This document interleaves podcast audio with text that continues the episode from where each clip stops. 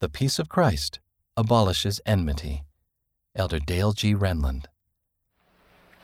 Thank you, Sister Johnson. My dear brothers and sisters, during an exercise stress test, the heart's workload is increased. Hearts that can handle walking may struggle to support the demands of running uphill. In this way, the stress test can reveal underlying disease that's not otherwise apparent. Any issues identified can be treated before they become serious problems in daily life. The COVID 19 pandemic has certainly been a global stress test. The test has shown mixed results. Safe and effective vaccines have been developed. Medical professionals, teachers, caregivers, and others have sacrificed heroically and continue to do so. Many people have displayed generosity and kindness and continue to do so. Yet, underlying disadvantages have been manifest. Vulnerable individuals have suffered and continue to do so. Those who work to address these underlying inequalities are to be encouraged and thanked. The pandemic is also a spiritual stress test for the Savior's church and its members. The results are likewise mixed. Our lives have been blessed by ministering in a higher and holier way, the Come Follow Me curriculum, and home centered, church supported gospel learning. Many have provided compassionate help and comfort during these difficult times and continue to do so. Yet, in some instances, the spiritual stress test has shown tendencies toward contention and divisiveness. This suggests that we have work to do to change our hearts and to become unified as the Savior's true disciples. This isn't a new challenge but it is a critical one. When the Savior visited the Nephites, he taught, There shall be no disputations among you. He that hath the spirit of contention is not of me, but is of the devil, who is the father of contention, and he stirreth up the hearts of men to contend with anger, one with another. When we contend with anger uh, against each other, Satan laughs and the God of heaven weeps. Satan laughs and God weeps for at least two reasons. First, contention weakens our collective witness to the world of Jesus Christ and the redemption that comes through his merits, mercy, and grace. The Savior said, A new commandment I give unto you, that ye love one another. By this shall all men know that ye are my disciples, if ye have love one to another. The converse is also true. Everyone knows that we're not his disciples when we don't show love one to another. His latter day work is compromised when contention or enmity exists among his disciples. Second, contention is spiritually unhealthy for us as individuals. We're robbed of peace, joy, and rest, and our ability to feel the Spirit is compromised. Jesus explained that his doctrine was not to stir up the hearts of men with anger one against another, but that his doctrine is that such things should be done away. If I'm quick to take offense or respond to differences of opinion by becoming angry or judgmental, I fail the spiritual stress test. This failed test doesn't mean that I'm hopeless. Rather, it points out that I need to change.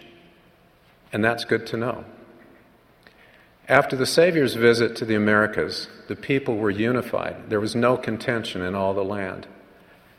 Do you think that the people were unified because they were all the same or because they had no differences of opinion? I doubt it. Instead, contention and enmity disappeared because they placed their discipleship of the Savior above all else. Their differences paled in comparison to their shared love of the Savior, and they were united as heirs to the kingdom of God. The result was that there could not be a happier people who had been created by the hand of God. Unity requires effort. It develops when we cultivate the love of God in our hearts and we focus on our eternal destiny. We're united by our common primary identity as children of God and our commitment to the truths of the restored gospel. In turn, our love of God and our discipleship of Jesus Christ generate genuine concern for others. We value the kaleidoscope of others' characteristics, perspectives, and talents. If we're unable to place our discipleship of Jesus Christ above personal interests and viewpoints, we should re examine our priorities and change.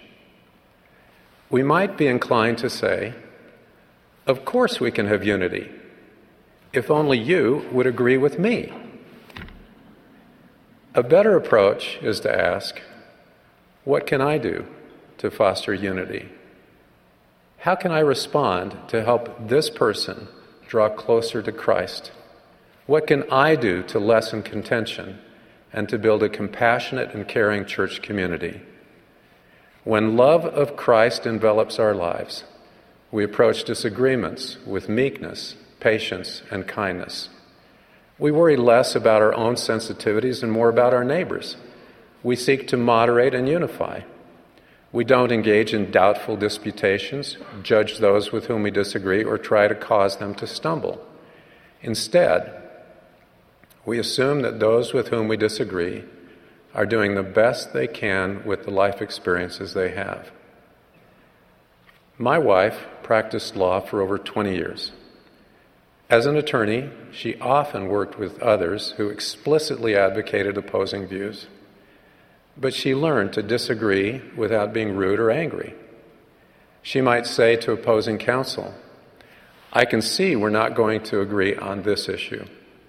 I like you. I respect your opinion.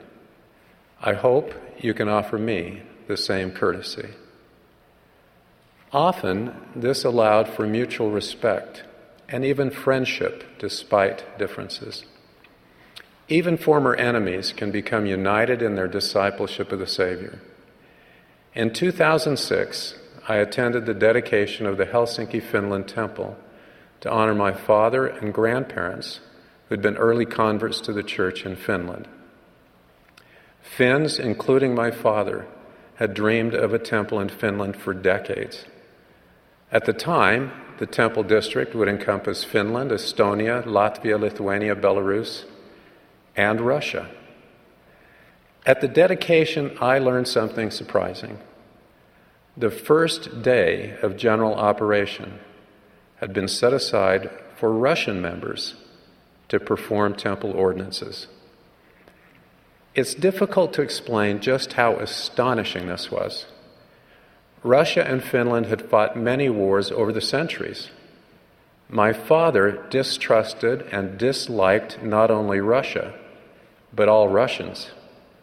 He'd expressed such feelings passionately, and his feelings were typical of Finnish enmity toward Russia. He had memorized epic poems that chronicled 19th century warfare between Finns and Russians.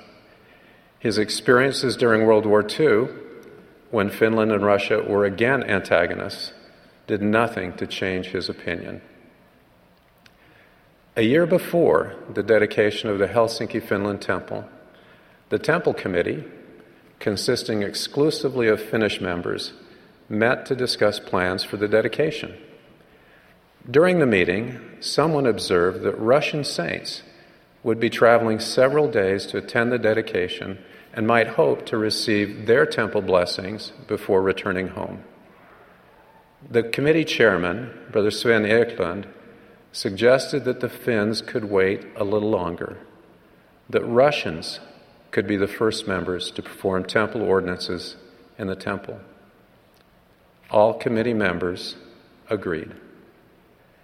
Faithful Latter day Saint Finns delayed their temple blessings to accommodate Russian saints.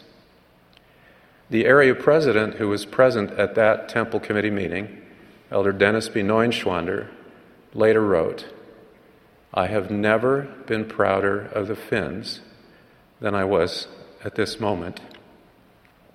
Finland's difficult history with its eastern neighbor and their excitement of finally having a temple constructed on their own soil were put aside. Permitting the Russians to enter the temple first was a statement of love and sacrifice. When I reported this kindness to my father, his heart melted and he wept. A very rare occurrence for that stoic Finn. From that time until his death three years later, he never expressed another negative sentiment about Russia.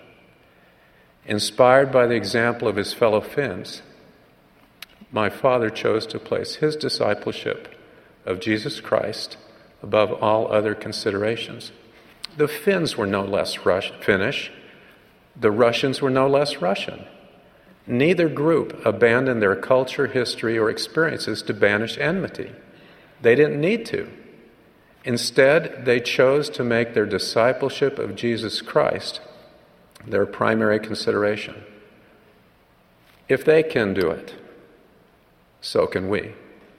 We can bring our heritage, culture, and experiences to the Church of Jesus Christ.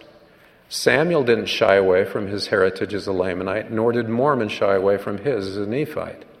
But each put his discipleship of the Savior first. If we're not one, we're not his. My invitation is to be valiant in putting our love of God and discipleship of the Savior above all other considerations.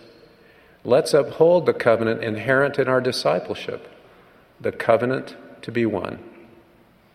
Let's follow the example of saints from around the world who are successfully becoming disciples of Christ.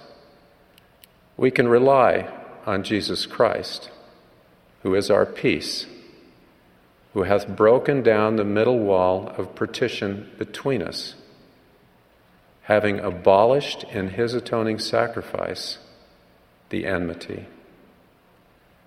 Our witness of Jesus Christ to the world will be strengthened, and we will remain spiritually healthy. I testify that as we shun contention and become like minded with the Lord in love and united with Him in faith, His peace will be ours. In the name of Jesus Christ, amen.